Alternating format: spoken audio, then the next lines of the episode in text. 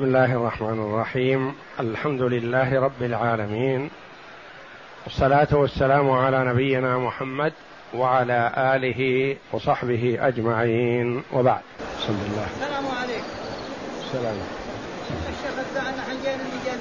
أعوذ بالله من الشيطان الرجيم. ولا تنكحوا ما نكح آباؤكم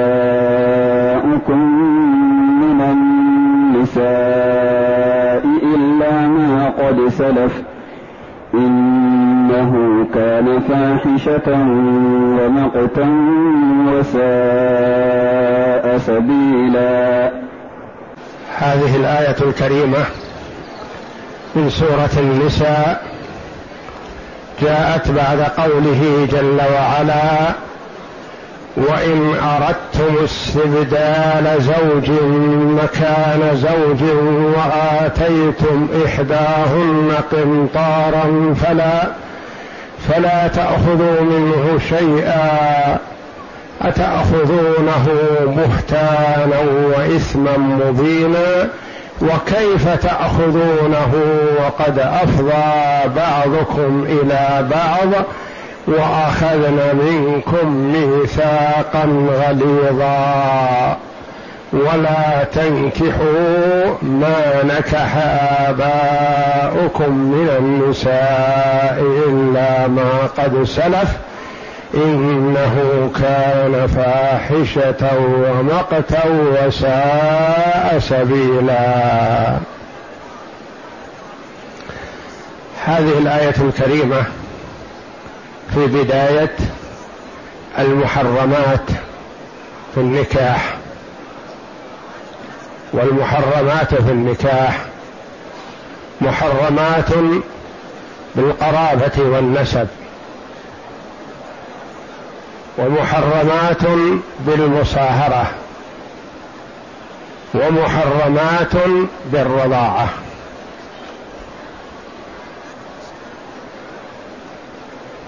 وبدأ جل وعلا بنساء وزوجات الآباء ووصف نكاحهن بأنه مقت بأنه فاحشة ومقت وساء سبيلا. كانوا في الجاهلية في المدينة. إذا مات الأب تزوج الابن زوجته. وهو هذا بمثابة الإلزام والمتعين أنه يتزوجها. وعند قريش في مكة أنه يتزوجها إذا حصل التراضي. يعني ما تجبر على الابن كجبر أهل المدينة.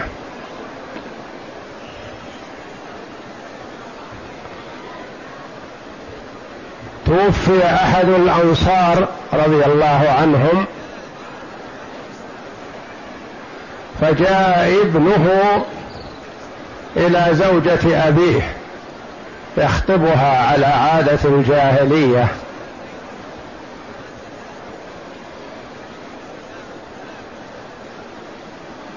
فقالت له امرأة الأب إني أعدك بمثابة ابني. وأنت من صالح قومك. يعني ما أردك.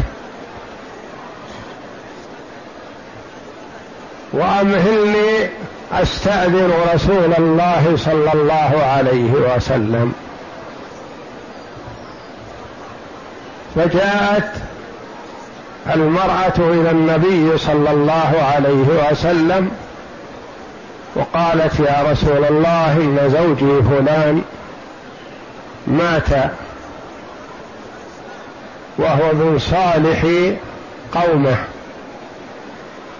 فأثنى النبي صلى الله عليه وسلم عليه خيرا. وقالت يا رسول الله جاني ابنه يخطبني وهو من خيار قومه فأجبته بأني أعده بمثابة ابني فماذا ترى؟ فقال عودي إلى دارك أو كما قال صلى الله عليه وسلم. ينتظر صلى الله عليه وسلم التشريع الإلهي لأن هذا كان نكاح عنده وسائر حتى أنه جاء عن بعض السلف أن بعض آباء النبي صلى الله عليه وسلم كان مولود لأبيه من زوجة أبيه كما سيأتينا فيما ذكره ابن كثير رحمه الله. أحد آباء النبي صلى الله عليه وسلم مولود لأبيه من زوجة أبي الأب. الأب تزوج زوجة أبيه وأنجبت له أحد أبناء أحد آباء النبي صلى الله عليه وسلم.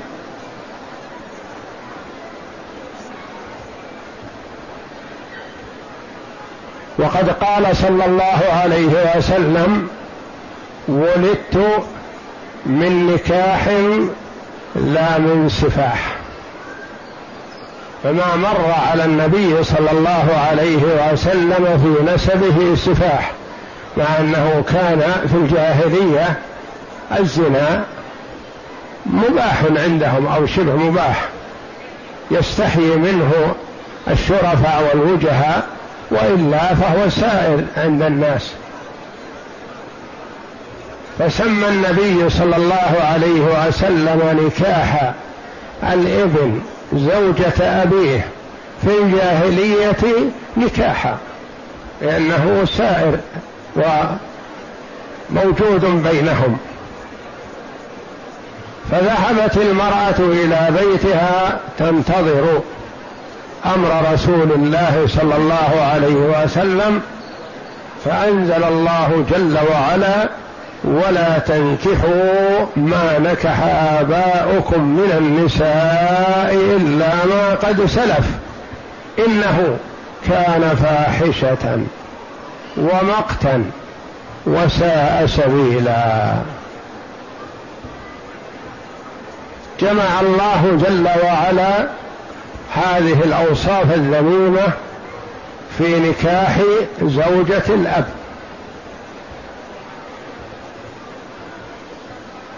ولا تنكحوا ما نكح آباؤكم فهذه أولى المحرمات بالمصاهرة. زوجة الأب تحرم لأن الأب تزوجها. وسواء كان الأب الأدنى أو الأعلى. وسواء كان من جهة الأب أو من جهة الأم. فزوجة الأب محرمة وإن علا. وسواء كان الأب من من النسب أو الأب من الرضاعة. فزوجة الأب من الرضاعة محرمة. ولا تنكحوا ما نكح آباؤكم. والنكاح يطلق ويراد به الوطء ويراد به العقد. يعني حتى لو عقد عليها ولم يدخل بها بأن مات أو طلقها قبل الدخول فلا تحل للابن. ما نكح آباؤكم من النساء إلا ما قد سلف. إلا هذه أداة استثناء. والاستثناء هنا متصل أو منفصل والكثير على أنه منفصل لكن ما سلف ما سلف وذهب اسكتوا عنه. ما سك ما سلف وذهب مغفور. هذا شيء مضى وانتهى لكن في المستقبل لا. ولو أقدم المرء على زوج على النكاح زوجة أبيه حل دمه وقتل مرتدا. قتل مرتدا. وهناك فرق بين أن يقتل حدا أو يقتل مرتدا. إذا قتل حدا فإنه يغسل ويصلى عليه ويدفن في مقابر المسلمين. مثل من قتل حدا لاقترافه جرما يستوجب القتل فإنه يغسل ويكفن ويصلى عليه ويدفن في مقابر المسلمين. أما من قتل كفرا قتل مرتدا فإنه لا يغسل ولا يصلى عليه. ولا يدفن في مقابر المسلمين وإنما يوارى في مزبلة. يدفن في مزبلة بعيدا عن الأنظار حتى لا يتأسى يتأس يتأذى المسلمون برائحته. ولا يرثه أقاربه المسلمون بل يكون ماله فيء. يعود لبيت مال المسلمين ينفق في مصالح المسلمين. لأنه ما دام قتل كافرا مرتدا فلا يرثه أقاربه المسلمون. لا توارث بين المسلم والكافر.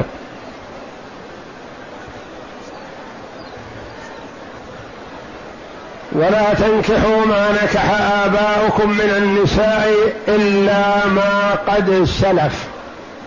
إنه لما كان سائل يقول لما يا ربي؟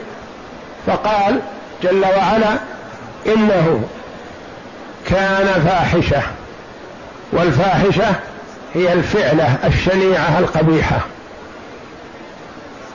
ومقت بغض وكراهية. يبغضه الله جل وعلا ويسبب البغض. فالولد يبغض أباه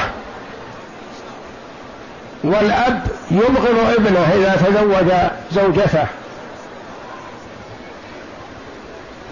وجرى التعارف بين الناس أن الرجل إذا تزوج زوجة رجل قبله أبغضه. يعني الزوج الأخير يبغض الزوج الأول. لأن زوجته قد يكون تعلق بها قلبها بشيء من الرجل الأول. فيكره من تعلق قلب زوجته به. حتى وإن كان أباه. ولذا قال جل وعلا ومقت يعني بغض يسبب أن الولد يبغض أباه إذا تزوج زوجته. ولهذا والله أعلم كما قال بعض العلماء حرم الله جل وعلا على الأمة نساء النبي صلى الله عليه وسلم. وجعلهن أمهات للمؤمنين فيحرمن عليهم لئلا يسبب دخولهم عليهن كراهيتهم للنبي صلى الله عليه وسلم. والنبي صلى الله عليه وسلم يجب أن يحب أكثر من الوالد والولد ومن النفس ومن الناس أجمعين. فمنع جل وعلا ما يسبب الكراهية أو البغض للنبي صلى الله عليه وسلم. وقد كان بعض الصحابة يقول في نفسه إذا مات النبي صلى الله عليه وسلم فأنا أتزوج عائشة إذا مات النبي صلى الله عليه وسلم قبلي فأنا أتزوج عائشة. فأنزل الله جل وعلا تحريم أمهات المؤمنين ولا أن تنكحوا أزواجه من بعده أبدا.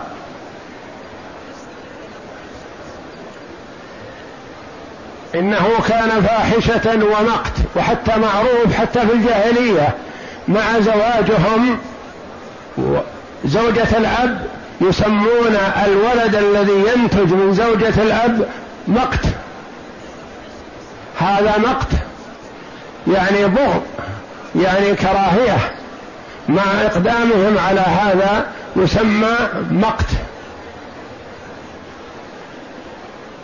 ومقتا وساء سبيلا. ساء. يعني سبيل سيء. ساءت سبيل هذه وهو إقدام المرء على التزوج بزوجة أبيه.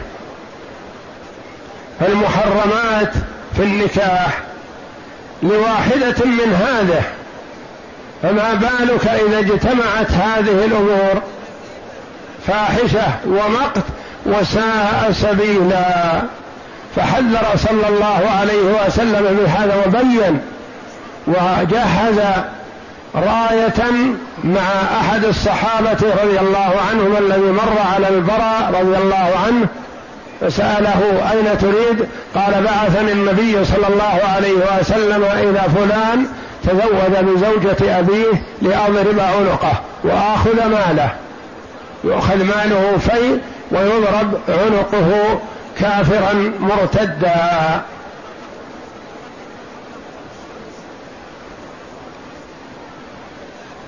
نعم اقرأ. قوله تعالى ولا تنكحوا ما نكح آباؤكم من النساء الآية يحرم الله تعالى زوجات الآباء تكرمة لهم وإعزاما واحتراما أن توطأ من بعده حتى إنها لتحرم على الإبن بمجرد العقد عليها بمجرد العقد لو لم يدخل عليها تحرم على الابن نعم. وهذا أمر مجمع عليه. قال ابن أبي حاتم عن علي بن ثابت عن رجل من الأنصار قال لما توفي أبو قيس يعني ابن الأسلف وكان من صالح الأنصار فخطب ابنه قيس امرأته فقالت يعني امرأة أبيه. نعم. فقالت إنما أعدك ولدا وأنت من صالح قومك ولكن تقول أنت من صالح قومك يعني ما أردك لشيء إلا أني أعدك ابن لأنه هو ابن زوجها. نعم. ولكني آتي رسول الله صلى الله عليه وسلم فقالت إن أبا قيس توفي فقال خيرا. مدحه النبي صلى الله عليه وسلم؟ أثنى عليه خير. نعم. ثم قالت إن ابنه قيسا خطبني وهو من صالح قومه وإنما كنت أعده ولدا فما ترى. فقال لها ارجعي إلى بيتك. قال فنزلت. ارجعي إلى بيتك يعني ينتظر عليه الصلاة والسلام الوحي من الله تبارك وتعالى. نعم. قال فنزلت. ولا تنكحوا ما نكح آباؤكم من النساء. الآية. وقد زعم السهيلي أن نكاح نساء الآباء كان معمولا به في الجاهلية ولهذا قال إلا ما قد سلف. كما قال وأن تجمعوا بين الأختين إلا ما قد سلف وكانوا يجمعون بين الأختين.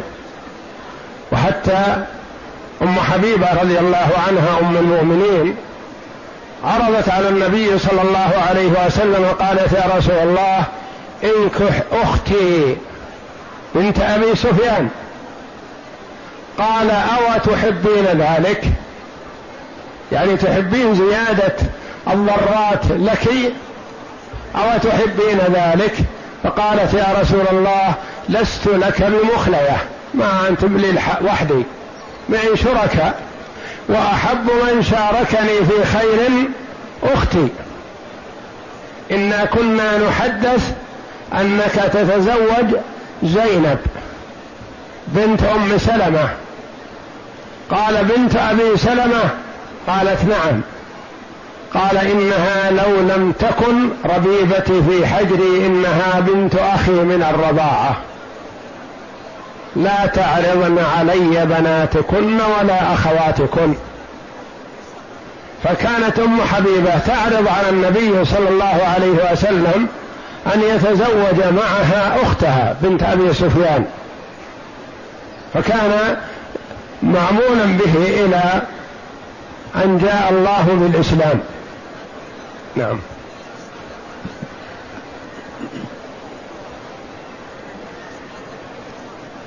قال وقد فعل ذلك كنانة بن خزيمة.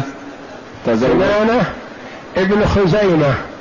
هذا أحد آباء النبي صلى الله عليه وسلم. نعم. وقد فعل ذلك كنانة بن خزيمة تزوج بامرأة أبيه فأولدها ابنه النضر بن كنانة. النضر أحد آباء النبي صلى الله عليه وسلم. النضر ابن كنانة ابن خزيمة. من سلسلة النسب الشريف نسب المصطفى صلى الله عليه وسلم. النضر ابن كنانة ابن خزيمة. وكنانة تزوج زوجة أبيه خزيمة فأنتجت له النضر من آباء النبي صلى الله عليه وسلم. وكل الثلاثة يعتبرون من آباء النبي صلى الله عليه وسلم.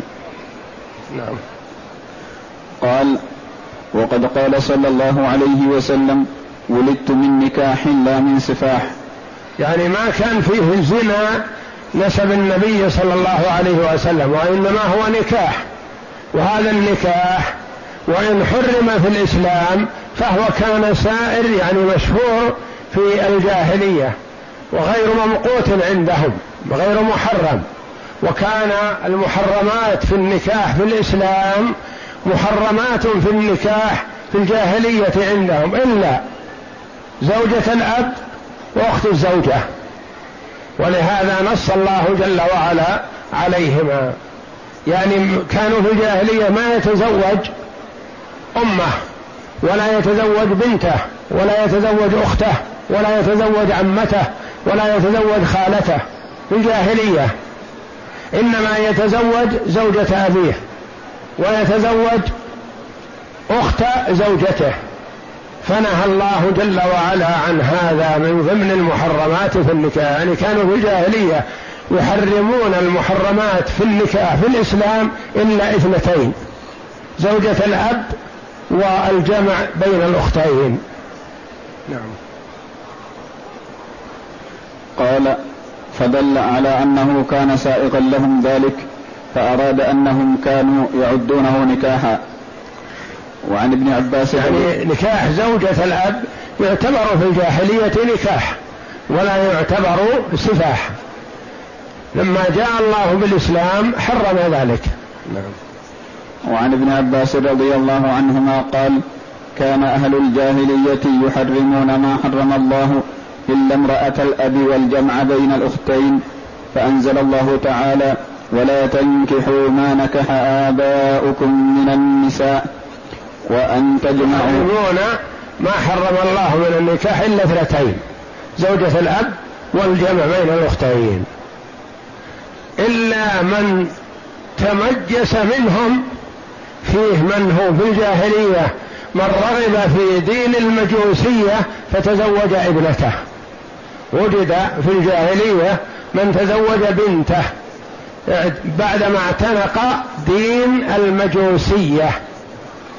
لأن المجوسية لا يحرمون شيئا من المحرمات فهو يتزوج الرجل أمه ويتزوج بنته ويتزوج أخته. نعم.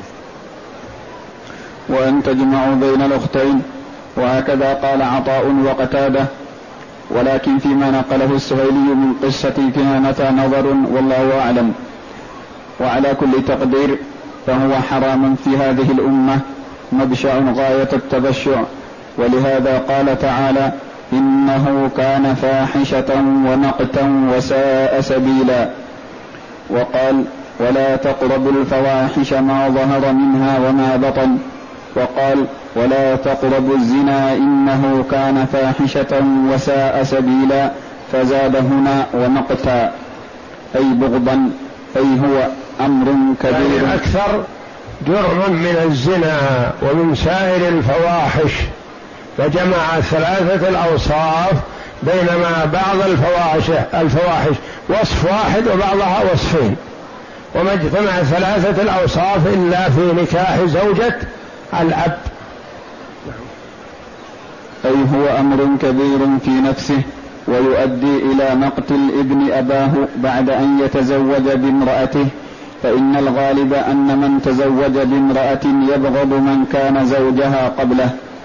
ولهذا حرمت أمهات المؤمنين على الأمة لأنهن أمهات لكونهن زوجات النبي صلى الله عليه وسلم ورضي الله عنهن وهو كالأب بل حقه صلى الله عليه وسلم أعظم من حق الآباء بالإجماع بل حبه صلى الله عليه وسلم مقدم على حب النفوس صلوات الله وسلامه عليه.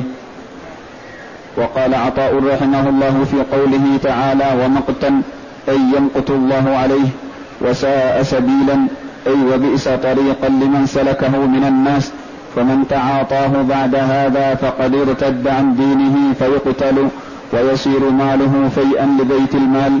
كما رواه الإمام أحمد وأهل السنن رحمهم الله عن البراء بن عازب رضي الله عنه عن خاله أبي بردة أنه بعثه رسول الله صلى الله عليه وسلم إلى رجل تزوج امرأة أبيه من بعده أن يقتله ويأخذ ماله. وقال الإمام أحمد رحمه الله عن البراء بن عازب رضي الله عنه قال مر بي عمي الحارث بن عمير ومعه لواء قد عقد عقده له النبي صلى الله عليه وسلم فقلت له أي عم أين بعثك النبي صلى الله عليه وسلم؟ قال بعثني إلى رجل تزوج امرأة أبيه فأمرني أن أضرب عنقه.